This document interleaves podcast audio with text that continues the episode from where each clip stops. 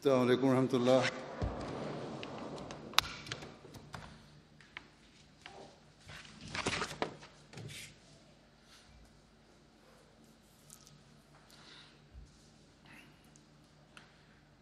أشهد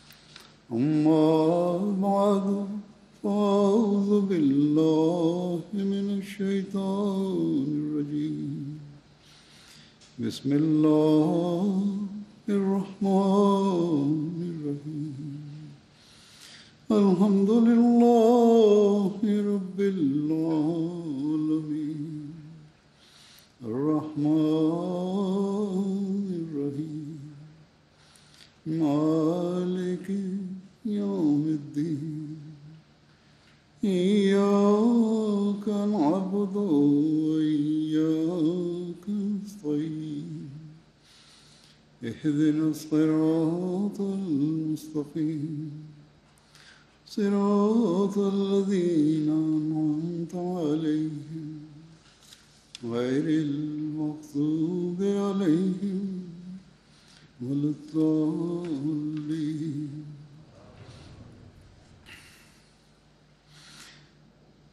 آج اللہ تعالیٰ کے فضل سے جماعت احمدیہ یو کے کا جلسہ سالانہ شروع ہو رہا ہے۔ اللہ تعالیٰ کے فضل سے اب تو تقریباً چار دہائیاں گزر گئی ہیں۔ یہاں خلافت کی موجودگی میں جلسہ سالانہ منعقد ہوتے ہوئے۔ شروع میں وسیع سماعت کی وجہ سے یہاں کی جماعت کو بہت کچھ سکھانے کی ضرورت تھی، جس کے لیے خلیفۃ المسیح رابع رحم اللہ تعالیٰ نے ذاتی دلچسپی سے بھی رہنمائی فرمائی۔ اور ربا سے بھی تجربہ کار لوگوں کو یہاں بلا کر کام سکھایا جن میں چودھری حمید اللہ صاحب سید سلانہ بھی تھے، انہوں نے بڑی مدد کی۔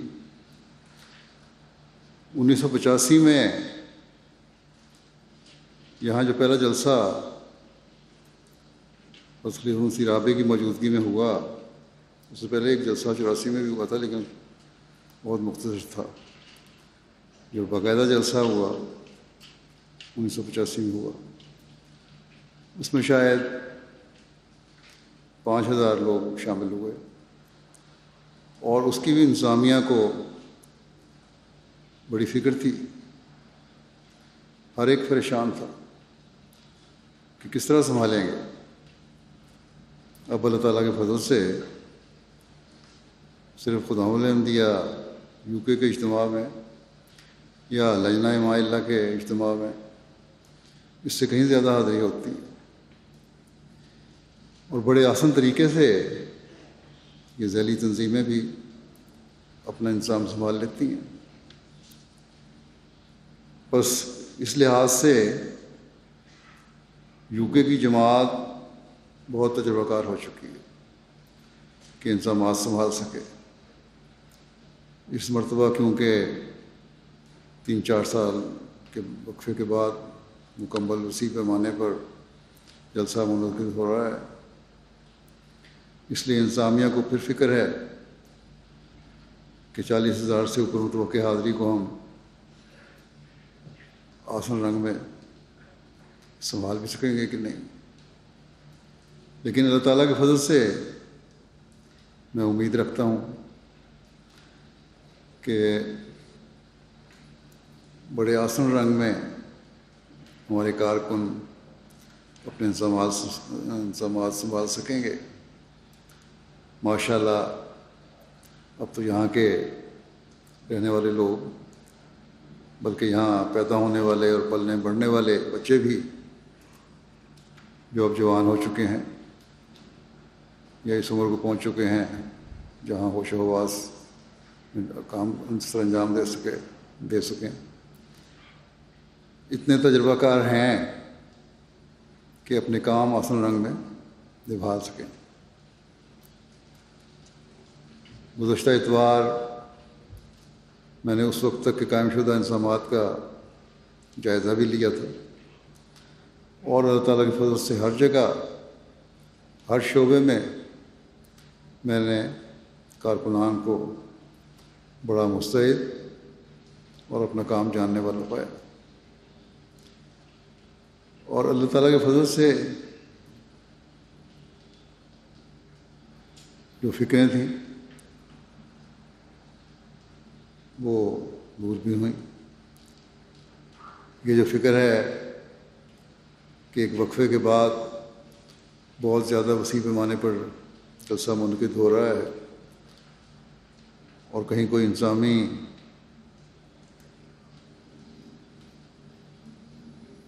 کمیاں ظاہر نہ ہوں۔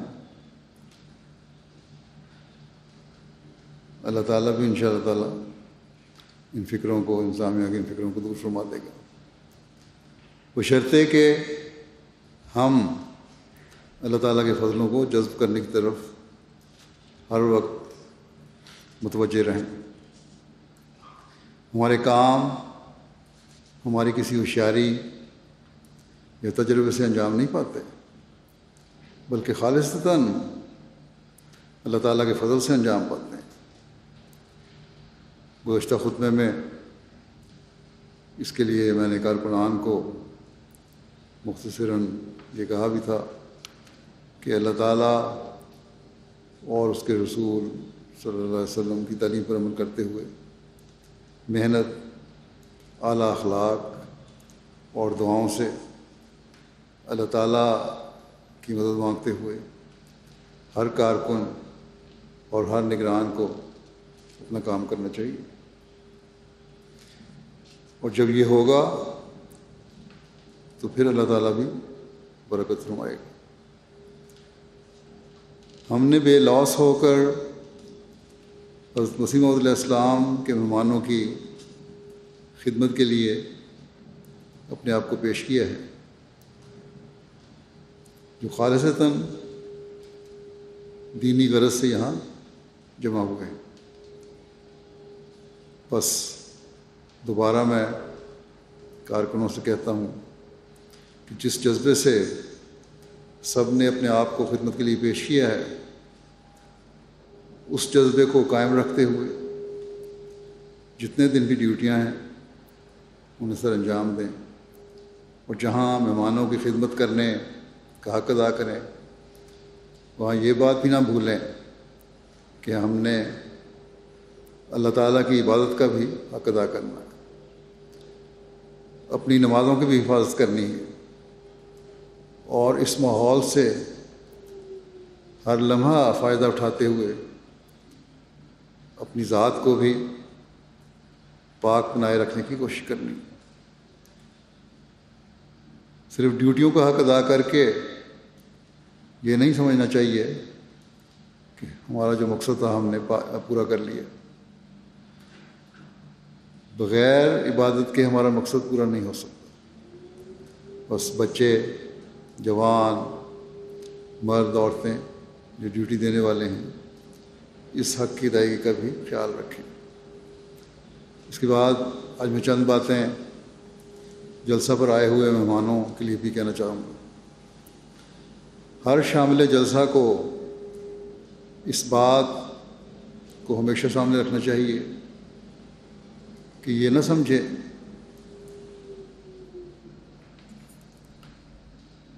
کہ باتیں جو میں کہنے لگا ہوں، یہ روایتاً کہہ رہا ہوں اور میں نے کہہ دیا اور آپ نے سن لیا۔ بس نہ کافی، نہیں، بلکہ اس پر عمل کرنے کی ضرورت ہے۔ سب سے پہلی اور اہم بات تو یہ ہے کہ سب لوگ جو یہاں جلسہ میں شامل ہونے کے لیے آئے ہیں،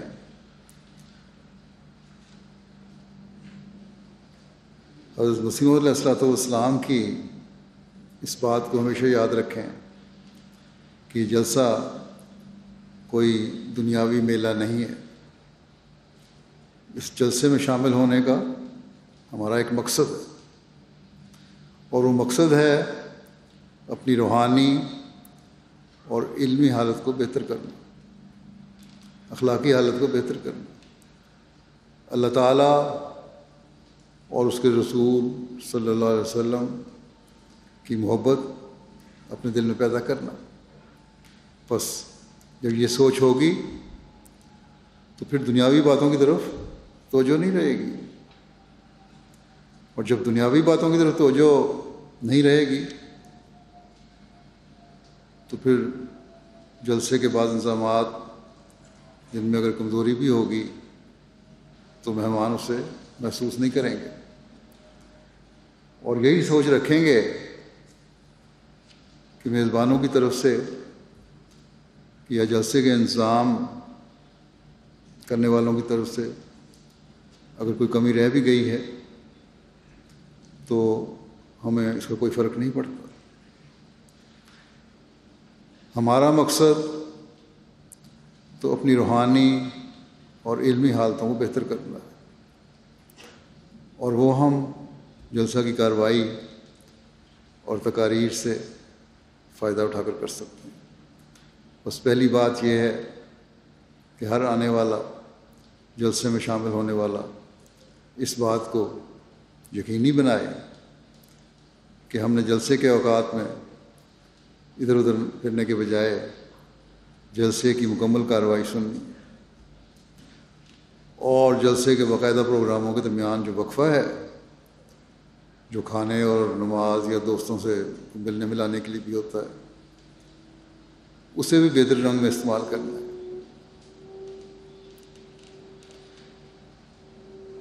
اگر اس میں بھی فارغ وقت ملتا ہے تو صرف بازار میں شاپنگ کے لیے نہ پھریں، بلکہ جماعتی کتب کے بک اسٹال ہیں یہاں لگے ہوئے، ان میں جائیں شعبۂ اشاعت کی طرف سے۔ اسی طرح مختلف مرکزی شعبہ جات،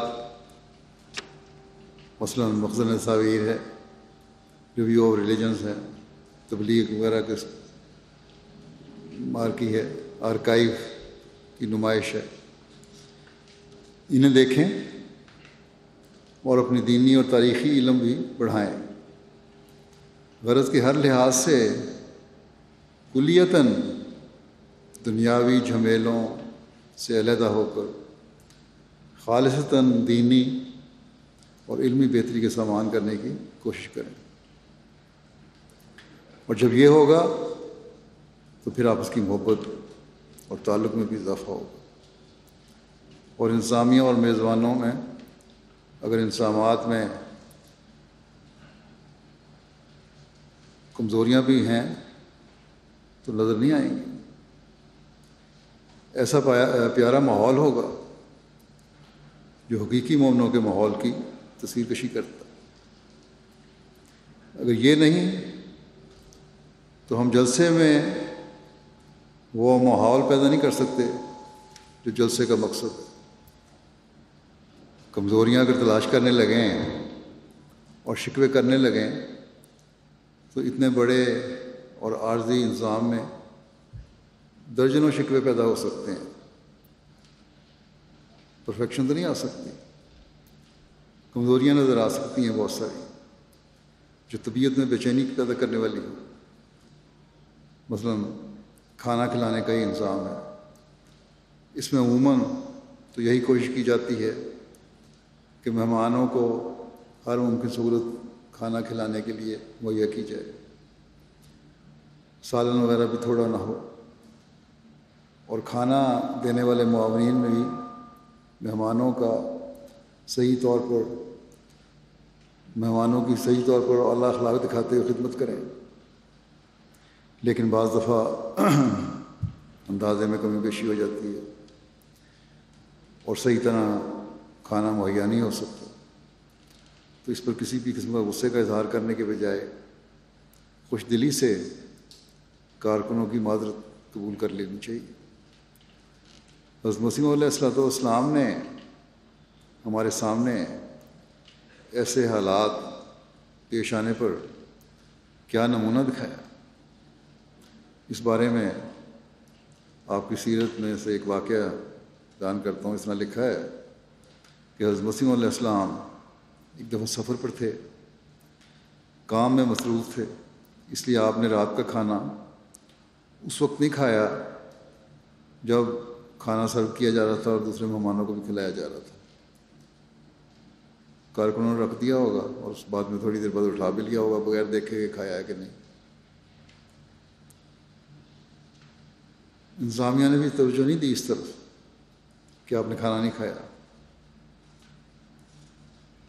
اور اپنے کام میں آپ مصروف ہیں۔ بہرحال، رات گئے۔ آپ علیہ السلام کو جب بھوک کا احساس ہوا، تو آپ نے کھانے کے بارے میں پوچھا، تو سب انسامیہ کے ہاتھ پیر پھول گئے۔ سب بڑے پریشان ہوئے کہ کھانا تو جتنے وہاں لوگ آئے ہوئے تھے اور کام والے تھے، سب کھا چکے ہیں۔ اور کچھ بھی نہیں بچا اب تو رات دیر ہو گئی تھی، بازار بھی بند تھے۔ کسی ہوٹل سے بھی منگوا لیا جاتا، وہ بھی نہیں ہو سکتا تھا۔ بہرحال، کسی طرح حضور علیہ السلام کو یہ علم ہوا کہ کھانا ختم ہو چکا ہے اور انتظام کرنے والے پریشان ہیں کہ کھانا فوری طور پر جلدی جلدی پکانے کا انتظام ہو۔ آپ علیہ السلام نے اس پر فرمایا، پریشان ہونے کی ضرورت نہیں ہے۔ دیکھو، دسترخوان پر، دسترخوان پہ کچھ بچے ہوئے ٹکڑے ہوں گے روٹی کے، وہی لے آؤ۔ چنانچہ آپ نے ان ٹکڑوں میں سے ہی تھوڑا سا کھا لیا اور انتظام کرنے والوں کی تسلی کروائی۔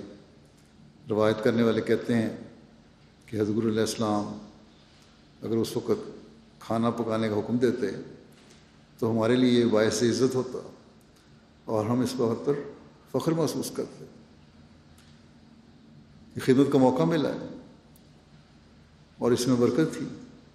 لیکن آپ نے ہماری تکلیف کا احساس کرتے ہوئے روک دیا کہ کوئی ضرورت نہیں ہے۔ بس یہ وہ نمونہ ہے جو ہمیں اپنے سامنے رکھنا چاہیے۔ اگر مقررہ وقت پر کھانے کے لیے نہیں پہنچے پھر تو نخرہ بھی کوئی نہیں ہونا چاہیے۔ جو ملے اسے کھا لینا چاہیے۔ بعض سال، دوا سالنا ختم ہو جاتا ہے۔ فوری طور پر دال پکا لی جاتی ہے، کیونکہ وہ آسانی سے اور جلدی پک جاتی ہے۔ تاکہ مہمان کو بھوکا نہ رہے۔ تو مہمان کو بھی خوش دلی سے اسے کھا لینا چاہیے۔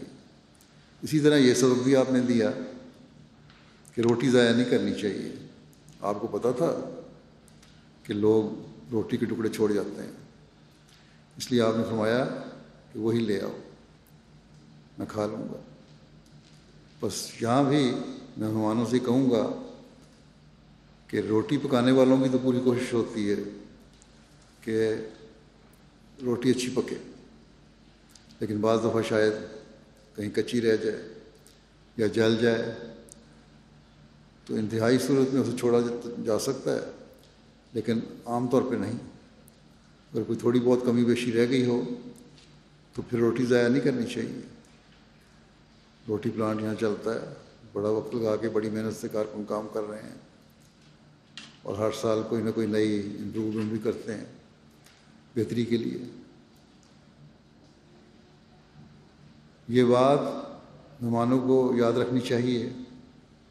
کہ یہ کھانا پکانے والے اور روٹی پکانے والے کوئی اس پیشے سے منسلک لوگ نہیں ہیں، بلکہ والنٹیئرز ہیں۔ اور مختلف شعبہ ہے زندگی سے منسلک ہیں۔ اس لیے جس خلوص اور جذبے سے وہ خدمت کر رہے ہیں، اس کو ہمیشہ سراہیں۔ اعلیٰ اخلاق کا مظاہرہ کرنا، خوش اخلاقی دکھانا، ایک دوسرے سے مسکرا کر ملنا۔ دوسرے کے لیے قربانی کا جذبہ رکھنا صرف کارکنوں کا ہی کام نہیں ہے، بلکہ مہمانوں کو بھی خاص طور پر اس بات کا خیال رکھنا چاہیے۔ اگر اخلاق نہیں، تو کچھ بھی نہیں۔ صرف کارکنان کی خوش اخلاقی سے ماحول پرامن نہیں ہو سکتا، بلکہ تمام حاضرین کو خوش اخلاقی کا مظاہرہ کرنا چاہیے۔ عورتیں بھی اس بات کا خیال رکھیں اور مرد بھی اس بات کا خیال رکھیں۔ میں نے حدیث کا حوالہ دیا تھا پہلی دفعہ کہ ایمان کا حصہ ہے، مسکرانا بھی۔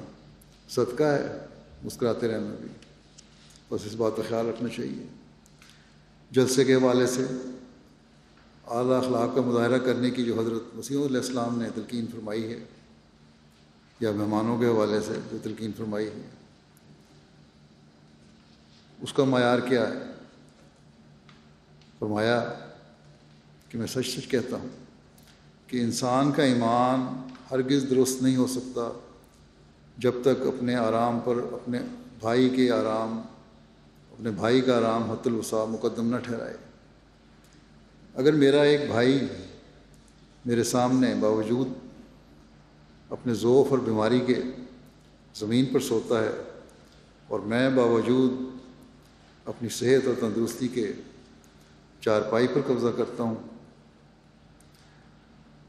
تا وہ اس پر بیٹھ نہ جاوے تو میری حالت پر افسوس ہے۔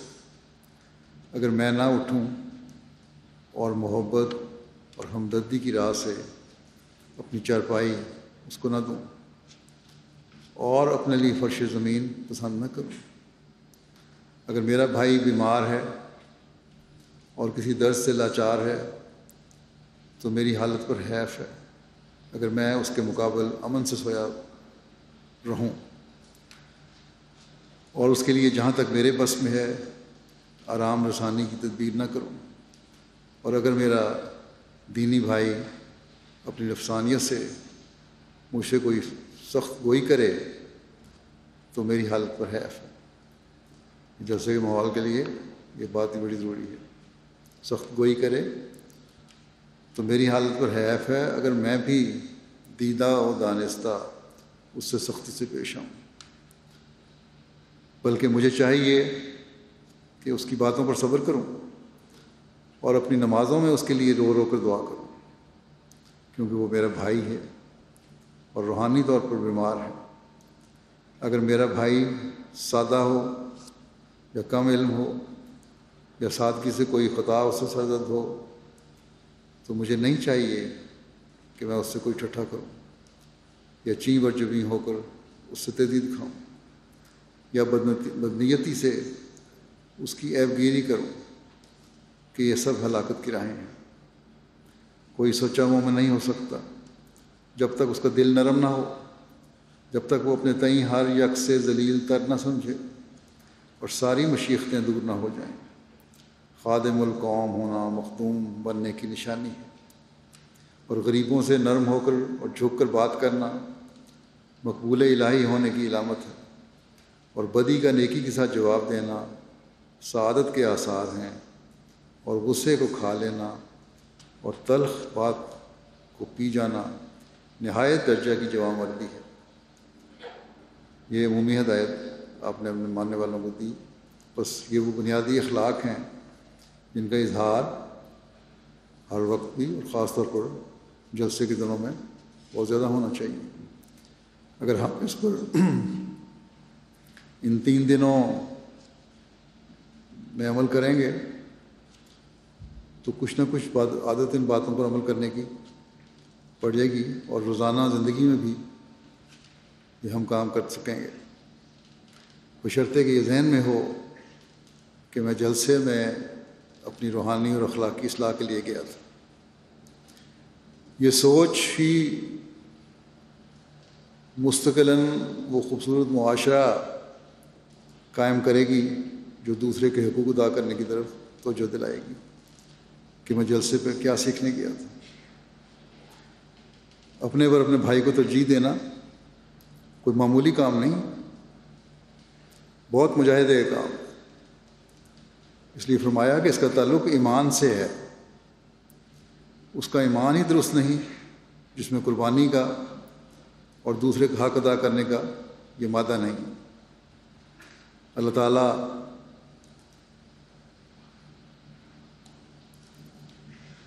بڑے انعاموں کا مستحق معمولی باتوں پر نہیں بنا دیتا، بلکہ اسے بھی بے انتہا نوازتا ہے۔ اسے اسے ہی بے اسے ہی نوازتا ہے، بے انتہا نوازتا ہے، جو مجاہدے میں بڑا ہوا ہو۔ حقوق العباد کا ادا کرنا بہت مشکل کام۔ اس لیے حضرت مسلم علیہ السلۃ والسلام ایک جگہ فرماتے ہیں کہ حقوق اللہ تو بعض دفعہ ادا ہو جاتے ہیں، لیکن حقوق العباد کی ادائیگی بہت مشکل کام ہے۔ بس ہر ایک کو اس سوچ کو اپنے سامنے رکھنا چاہیے کہ ہم نے اپنے پر اپنے بھائی کو ترجیح دینی ہے۔ اگر یہ سوچ ہم میں سے ہر ایک میں پیدا ہو جائے اور اس سوچ کے ساتھ پیدا ہو جائے کہ میں نے دوسرے کا حق بھی اللہ تعالیٰ کی رضا کو حاصل کرنے کے لیے ادا کرنا ہے، تو ایسا معاشرہ پھر پیار اور محبت کا معاشرہ بن جاتا ہے۔ صرف جلسے کے تین دن ہی اس پیار و محبت کے اظہار کے لیے نہیں ہوتے، بلکہ پوری زندگی پیار و محبت کا نمونہ بن جاتی۔ کیسی کیسی خوبصورت نسائے آپ نے اس پاک معاشرے کے قیام کے لیے فرمائی فرمایا کہ کوئی سخت الفاظ میں بولے اور میرا رویہ بھی ویسا ہی ہو تو مجھ پر افسوس ہے۔ چاہیے تو یہ کہ بجائے اس کے کہ میں اسے سختی سے پیش آؤں، میں اس کے لیے دعا کروں۔ یہ وہ معاشرہ ہے جو اسلام قائم کرنا چاہتا ہے۔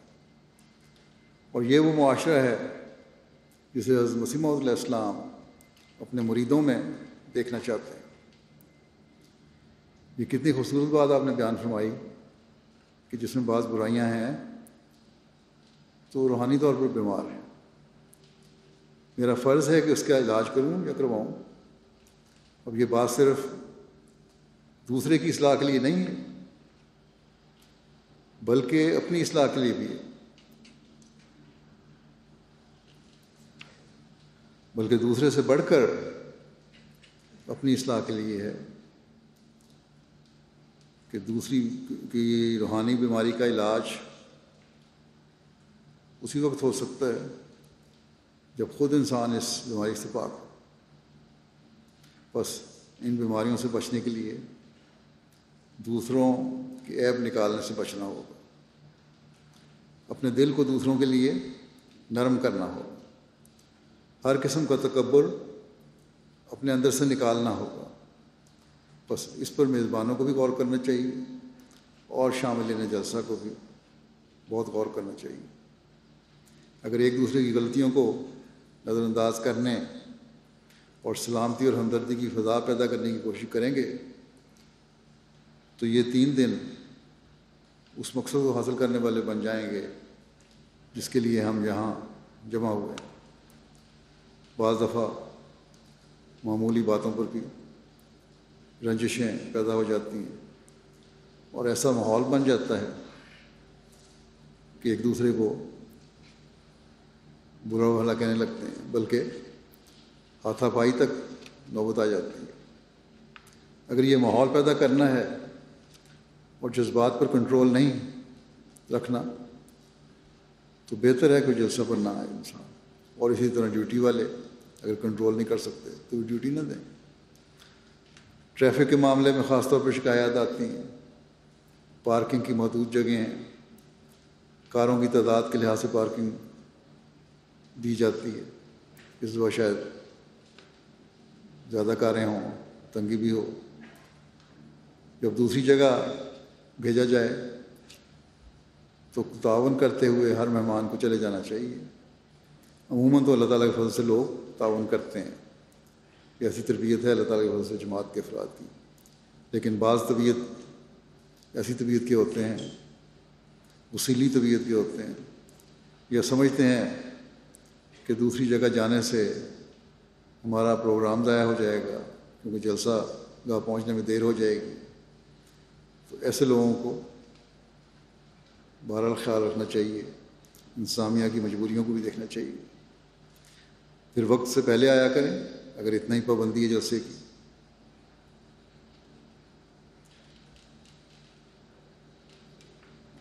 اور ڈیوٹی والے جو ہیں، وہ بھی ایسے لوگوں سے الجھنے کے بجائے پیار سے انہیں سمجھائیں۔ اللہ تعالیٰ کرے کہ آپس کے سخت رویوں کی ایک مثال بھی ہمارے سامنے نہ آئے۔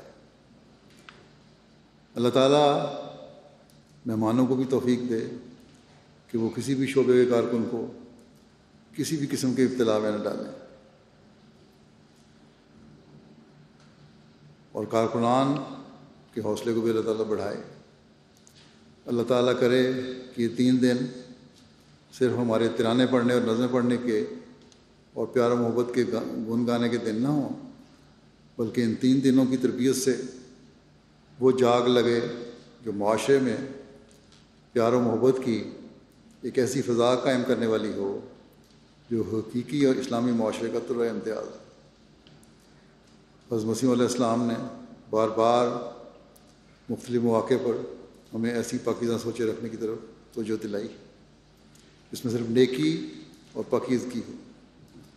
ایک موقع پر مہمانوں کو اپنے فرائض کی طرف توجہ دلاتے ہوئے اور پاکیزہ سوچ رکھنے کی طرف توجہ دلاتے ہوئے آپ فرماتے ہیں، نیکی کو محض اس لیے کرنا چاہیے کہ خدا تعالیٰ خوش ہو اور اس کی رضا حاصل ہو اور اس کے حکم کی تعمیل ہو۔ قطع نظر اس کے کہ اس پر ثواب ہو یا نہ ہو۔ ایمان تب ہی کامل ہوتا ہے جبکہ یہ وسوسہ اور وہم درمیان سے اٹھ جاوے۔ یعنی صرف یہ خیال نہ رہے کہ میں نے جو کام کرنا ہے، صرف ثواب کے لیے کرنا ہے۔ نہیں، بلکہ اللہ تعالیٰ کی رضا حاصل کے لیے کرنا ہے۔ فرمایا، اگرچہ یہ سچ ہے کہ خدا تعالیٰ کسی کی نیکی کو ضائع نہیں کرتا۔ ان اللہ لا یزیو اجر الموسنی اللہ احسان کرنے والوں کو اجر ہرگز ضائع نہیں کرتا۔ مگر نیکی کرنے والے کو اجر مد نظر نہیں رکھنا چاہیے۔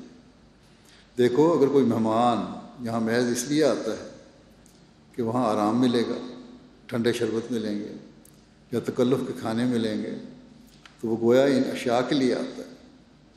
حالانکہ خود میزبان کا فرض ہوتا ہے کہ وہ حت المقدور ان کی مہمان نوازی میں کوئی کمی نہ کرے اور اس کو آرام پہنچاوے اور وہ پہنچاتا ہے۔ لیکن مہمان کا خود ایسا خیال کرنا اس کے لیے نقصان کا موجود بس یہ وہ سوچ ہے، اس کو ہر مہمان کو سامنے رکھنا چاہیے۔ بعض مہمان جن کے عزیز یہاں نہیں ہیں، جماعتی نظام کے در ٹھہرتے ہیں، لیکن بعض رہائش کے لیے ایسے مطالبات ہوتے ہیں جن کا پورا کرنا مشکل ہوتا ہے۔ اسی طرح بعض اور سہولتیں مہیا نہیں ہو سکتی۔ کیونکہ جلسے کے وسیع انتظام میں یہ سب سہولتیں مہیا کرنا ممکن نہیں۔ عموماً لوگ سمجھ بھی جاتے ہیں۔ ابھی دو دن پہلے کی بات ہے، مجھے ایک خاندان ملا۔ جن کو باوجود اس کے کہ انہوں نے کافی عرصہ پہلے انتظامیہ کو اطلاع دی ہوئی تھی، لیکن کسی غلط فہمی کی وجہ سے انتظام نہیں ہو سکا، رہائش کا جو چاہتے تھے تو انہوں نے اپنا انتظام کسی عزیز کے یہاں کر لیا۔ وہ عزیز کا گھر بھی بہت چھوٹا ہے، نیچے میٹرسیں بچھا کے یا بستر بچھا کے سو جائیں گے۔ اور میزبان اور مہمان دونوں کو دقت کا سامنا بھی کرنا پڑا ہوگا۔ لیکن اس پر وہ خوش ہیں کہ جلسہ سن لیں گے۔ اور یہ باتیں انہوں نے بڑے ہنستے ہوئے میرے پوچھنے پر مجھے بتائیں۔ کوئی شکوہ نہیں کیا۔ اکثر ایسے ہی مہمان ہوتے ہیں۔ لیکن بعض جب مجھے ملتے ہیں، بلکہ بعض جو مجھے ملتے ہیں، ان کے مزاج کو جانتے ہوئے مجھے لگتا ہے کہ وہ جماعتی رہائشی نظام کے تحت نہیں رہ سکتے، لیکن خوشی سے وہ رہتے ہیں۔ باوجود میری سوچ ان کے الٹ ہوتی ہے۔ خیال یہی ہوتا ہے کہ شاید نہ رہ سکیں لیکن وہ رہتے ہیں خوشی سے۔ اور اکثریت ایسوں کی ہے۔ لیکن بعض ایسے بھی ہوتے ہیں جن کو بہت زیادہ شکوہ بھی ہوتا ہے۔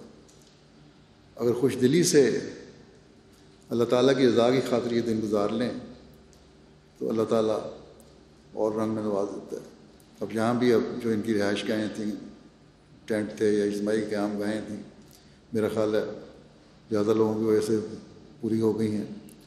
تو ہو سکتا ہے کہ ایسا انتظام کرنا پڑے، جہاں دقت ہو، تو اس اس انظام کو بھی خوشی سے برداشت کر لینا چاہیے مہمانوں کو۔ بہرحال، مہمان کا، میزبان کا یہ فرض ہے، جیسا کہ حضرت مسیم علیہ السلام نے فرمایا کہ حت المقدور مہمان کو آرام پہنچائے۔ اور مہمانوں کو بھی معمولی تکلیفوں کو برداشت کرنے کا بہترین اجر اللہ تعالیٰ عطا فرمائے، اس کو بھی ان کو سامنے رکھنا چاہیے اور اللہ تعالیٰ سے حاصل کرنے کی کوشش کرنی چاہیے۔ معاشرے میں امن اور سلامتی سے رہنے، امن اور سلامتی کی فضا پیدا کرنے اور امن اور سلامتی پھیلانے کے لیے آ حضرت صلی اللہ علیہ وسلم نے کیا نصیحت فرمائی؟ ایک دفعہ ایک شخص آ، حضرت صلی اللہ علیہ وسلم کی خدمت میں حاضر ہوا اور عرض کیا، یا رسول اللہ صلی اللہ علیہ وسلم، کون سا اسلام سب سے بہتر ہے؟ آپ صلی اللہ علیہ وسلم نے جواب دیا ضرورت مندوں کو کھانا کھلاؤ اور ہر اس شخص جسے تم جانتے ہو یا نہیں جانتے سلام کو معاشرے میں محبت اور بھائی چارہ پیدا کرنے اور امد و سلامتی قائم کرنے کے لیے یہ وہ خوبصورت اصول ہے جسے اگر اپنا لیا جائے تو ایک امن اور سلامتی پھیلانے والا معاشرہ قائم ہو جاتا ہے۔ دنیا میں بہت سے فساد اس لیے ہیں کہ غریب غریب تر ہو رہا ہے۔ آج بھی کروڑوں لوگ ہیں جن کو دو وقت کی روٹی بھی نہیں ملتی۔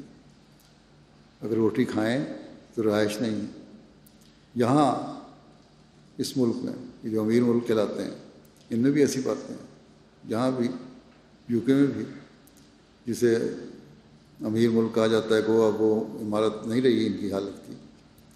لیکن بہت سو سے بہتر ہیں۔ ہزاروں لوگ اور بچے سڑکوں پر پڑے ہیں کہ مہنگائی کی وجہ سے روٹی بھی صحیح طرح میسر نہیں اور رہائش بھی میسر نہیں۔ تو اسلام کی یہ بنیادی تعلیم ہے کہ بھوکے کو کھانا کھلاؤ۔ کاش کے مسلمان اس اصول کو سمجھیں اور ان کے حکمران اپنی رعایا کے حق ادا کرنے والے بنیں اور صرف اپنے خزانے نہ بھرتے رہیں، بلکہ غریبوں اور ضرورت مندوں کی ضرورت پوری کر کے معاشرے سے بے چینی اور ظلم کو دور کریں۔ آج کل کی یہ بے چینی بھی بہت ساری اسی وجہ سے پھیلی ہوئی ہے۔ پھر فرمایا کہ اسلام کو، بارہ یہ تو ضمن میں نے بات کی اپنے معاشرے رواج دینے کے لیے اسلام کی تلقین فرمائی آپ نے۔ سلام کہنا صرف منہ سے بول دینا ہی نہیں، بلکہ جب انسان دل سے سلام کہتا ہے، تو پھر سلامتی پہنچانے، پھیلانے کی سوچ بھی رکھتا ہے۔ ایک دوسرے کے لیے نیک جذبات بھی رکھتا ہے۔ اس کی تکلیفوں کو دور کرنے کی کوشش اور دعا بھی کرتا ہے۔ بس ان دنوں میں ہر احمدی کو یہاں سلامتی کا پیغام کو پھیلانے، السلام علیکم و رواج دینے اور اپنے اندر ایک دوسرے کے لیے نیک جذبات پیدا کرنے کی کوشش کرنی چاہیے۔ لوگ ان لوگوں سے خوش دلی سے مل لیتے ہیں اور بڑے اتفاق سے انہیں اسلام بھی کر لیتے ہیں جن سے انہیں فائدہ پہنچ رہا ہو۔ یا ان کو بھی خوشی سے مل لیتے ہیں۔ جن سے عام تعلقات ہوں لیکن حقیقی امن اور سلامتی اس وقت قائم ہوتی ہے جب وہ لوگ جن کے دلوں میں ایک دوسرے کے لیے رنجشیں ہیں، وہ دور ہوں اور دل سے ایک دوسرے کے لیے سلامتی کی دعا نکلے۔ بس اس جلسے میں ایسے لوگوں کو بھی رنجشیں دور کر کے سلامتی کا پیغام پہنچانے کی کوشش کرنی چاہیے۔ اور عمومی رنگ میں اس سارے ماحول میں سلامتی کا پیغام پہنچاتے ہی رہنا چاہیے۔ اللہ تعالیٰ اس پر عمل کرنے کی بھی ہر ایک کو توفیق عطا فرمائے۔ اور یہ سب جلسے کا ماحول مکمل طور پر امن اور سلامتی کا ماحول بن جائے۔ بلکہ اعلیٰ اخلاق اور حقوق العباد کی ادائیگی ہماری زندگیوں کا مستقل حصہ بن جائے۔ جلسے کے انتظامات کے لحاظ سے بعض عمومی باتوں کی طرف بھی توجہ دلانی چاہتا ہوں۔ ان کا ہر ایک کو خیال رکھنا چاہیے۔ پہلی بات یہ کہ جلسے کی کارروائی خاموشی اور توجہ سے سنیں۔ اور یہ کوشش کرنی چاہیے۔ یہ نہیں کہ بعض تقریریں سنیں اور بعض نہ سنیں۔ اس کے بارے میں پہلے بھی میں کہہ چکا ہوں کہ جلسے کے میں آ کے بیٹھیں۔ بس مسیم علیہ السلۃ والسلام نے اس بات کو سختی سے ناپسند فرمایا۔ کہ بعض مقررین کی تقریریں سن لی جاتی ہیں اور اس کی ان کی شعلہ بیانیوں کو پسند کیا جاتا ہے اور بعض کو نہیں سنا جاتا مقررین بڑی محنت سے تقاریر تیار کر رہے ہوتے ہیں۔ تمام شاملین کو جلسے کی تمام کارروائی میں شامل ہو کر روحانی اور علمی فائدہ اٹھانے کی کوشش کرنی چاہیے۔ جلسے کے دنوں میں ذکر الہی اور دروشی پڑھنے کی طرف بھی خاص توجہ دیں۔ آج کل تو ویسے بھی محرم کے دن ہیں اور ان دنوں میں خاص طور پر آج دس محرم بھی ہے۔ دروشی پڑھنا چاہیے اور اس سوچ کے ساتھ پڑھنا چاہیے کہ اللہ تعالیٰ آ حضرت صلی اللہ علیہ وسلم کے مقام و مرتبہ کو بلند کرتا چلا جائے۔ آپ صلی اللہ علیہ وسلم کے پیغام کو کامیابی اور غلبہ عطا فرمائے۔ آپ صلی اللہ علیہ وسلم کی شریعت کو بقا اور عظمت عطا فرمائے۔ آپ کی امت کے حق میں آپ کی دعاؤں سے ہم فیض پانے والے ہوں۔ اور اللہ تعالیٰ اس امت کو ہر قسم کے بگاڑ سے پاک کر دے۔ آج اللہ تعالیٰ اور اس کے رسول کے نام پر کیا کچھ مسلمان نہیں کر رہے۔ اسلام کو بدنام کیا ہوا انہوں نے۔ اللہ تعالیٰ انہیں عقل دے اور زمانے کے امام کو ماننے والے بھی ہوں۔ جمعے میں دن دعائیں قبول ہوتی ہیں، اس بات کو دعاؤں میں یاد رکھیں۔ اللہ تعالیٰ اور اس کے رسول کا نام لے کر ہی ان نام نہاد مسلمانوں نے آپ صلی اللہ علیہ وسلم کی روحانی اور جسمانی آل پر ظلم کیا تھا۔ آج کے دن۔ اب یہی ظلم آپ صلی اللہ علیہ وسلم کی روحانی آل اور مسیح محمد علیہ السلام اور ان کی جماعت پر یہ لوگ کر رہے ہیں۔ پاکستان میں آج کل بہت تکلیف دہ حالات ہیں۔ ہر طرف سے مخالفین جماعت کو نقصان پہنچانے کی کوشش کر رہے ہیں اور کہتے ہیں کہ ہم حب رسول میں یہ کر رہے ہیں۔ اور احمدی ناوز باللہ آ حضرت صلی اللہ علیہ وسلم کی توہین کے مرتکب ہو رہے ہیں۔ جبکہ ہمارے ایمان جبکہ ہمارے ایمان کی تو بنیاد ہی آ حضرت صلی اللہ علیہ وسلم کا خاتم النبین ہونا اور آپ کی لائی ہوئی شریعت پر ایمان لانا ہے۔ اصل میں اصل میں تو ہم وہ لوگ ہیں جنہوں نے آ حضرت صلی اللہ علیہ وسلم کے حکم پر لبیک کہتے ہوئے آنے والے مسیح ماؤد اور مہتی ماؤد کو ماننا ہے۔ حضرت مسیح علیہ السلام کا عشق رسول کس معیار پر تھا؟ اور اس وجہ سے اللہ تعالیٰ نے آپ کو کس طرح نوازا؟ اس بارے میں آپ فرماتے ہیں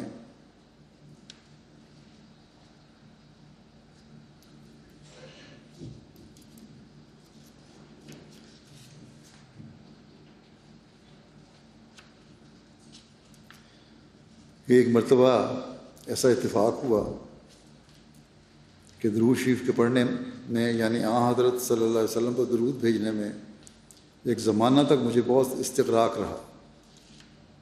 میرا یقین تھا کہ خدا تعالیٰ کی راہیں نہایت دقیق راہیں ہیں۔ وہ بجوز وسیلہ نبی کریم صلی اللہ علیہ وسلم کے نہیں مل سکتی جیسا کہ خدا بھی فرماتا ہے وب تک الہ الوسیلہ۔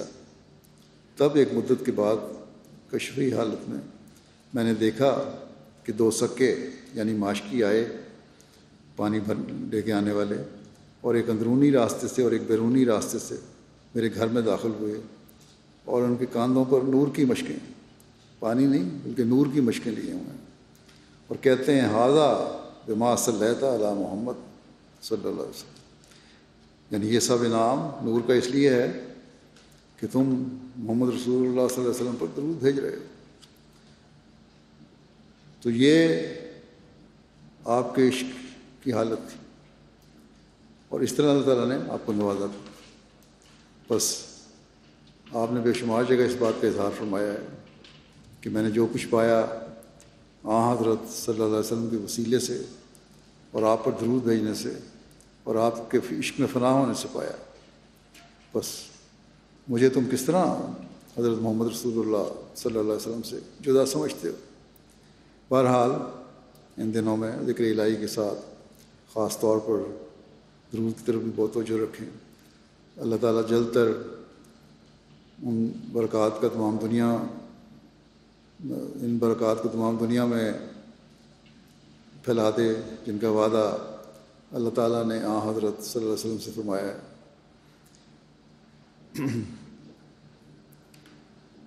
جلسہ گاہ میں خاص طور پر خواتین، اس بات کا بھی خیال رکھیں کہ کچھ سمجھ بوجھ رکھنے والے بچوں کو اس بات کا احساس دلائیں کہ انہوں نے جلسے کی کارروائی کے دوران خاموشی سے بیٹھنا ہے۔ بچپن کی تربیت ہی ذہنوں میں راسخ ہوتی ہے۔ جو عورتیں بچوں کی مارکنگ بیٹھتی ہیں، وہ بھی کوشش کریں کہ کم بولیں اور کارروائی سننے کی طرف توجہ دیں۔ یہ بھی شکایت آتی ہے۔ کہ بچے کم شور میں جاتے ہیں، عورتیں آپس میں ان کے بہانے سے زیادہ باتیں کر رہی ہوتی ہیں۔ تو اس طرح توجہ رکھنی چاہیے۔ اسی طرح سیکیورٹی کے لحاظ سے بھی مردانہ اور زنانہ جلسہ گاہ میں ہر شامل ہونے والے کو اپنے ماحول پر نظر رکھنی چاہیے۔ یہ بہت بڑا سیکیورٹی کا ذریعہ ہے۔ اور اسی طرح جو ہدایات آپ کے پروگرام میں لکھی گئی ہیں، انہیں بھی غور سے پڑھیں اور ان پر عمل کریں۔ اللہ تعالیٰ سب کو جلسے سے آسن رنگ میں فائدہ اٹھانے کی توفیق کتاب فرمائے، ہر شر سے بچائے اور اپنی رحمتوں اور فضلوں کی بارش ہم پر نازر فرماتا رہے۔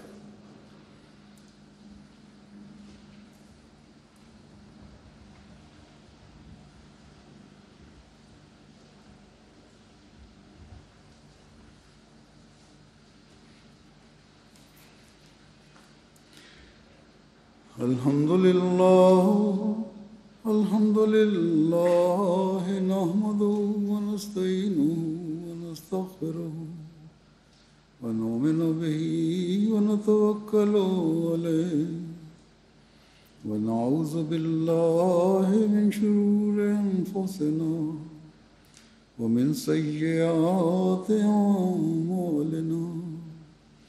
من يهده الله فلا مضل له ومن يضلل فلا هادي له. ونشهد أن لا إله إلا الله.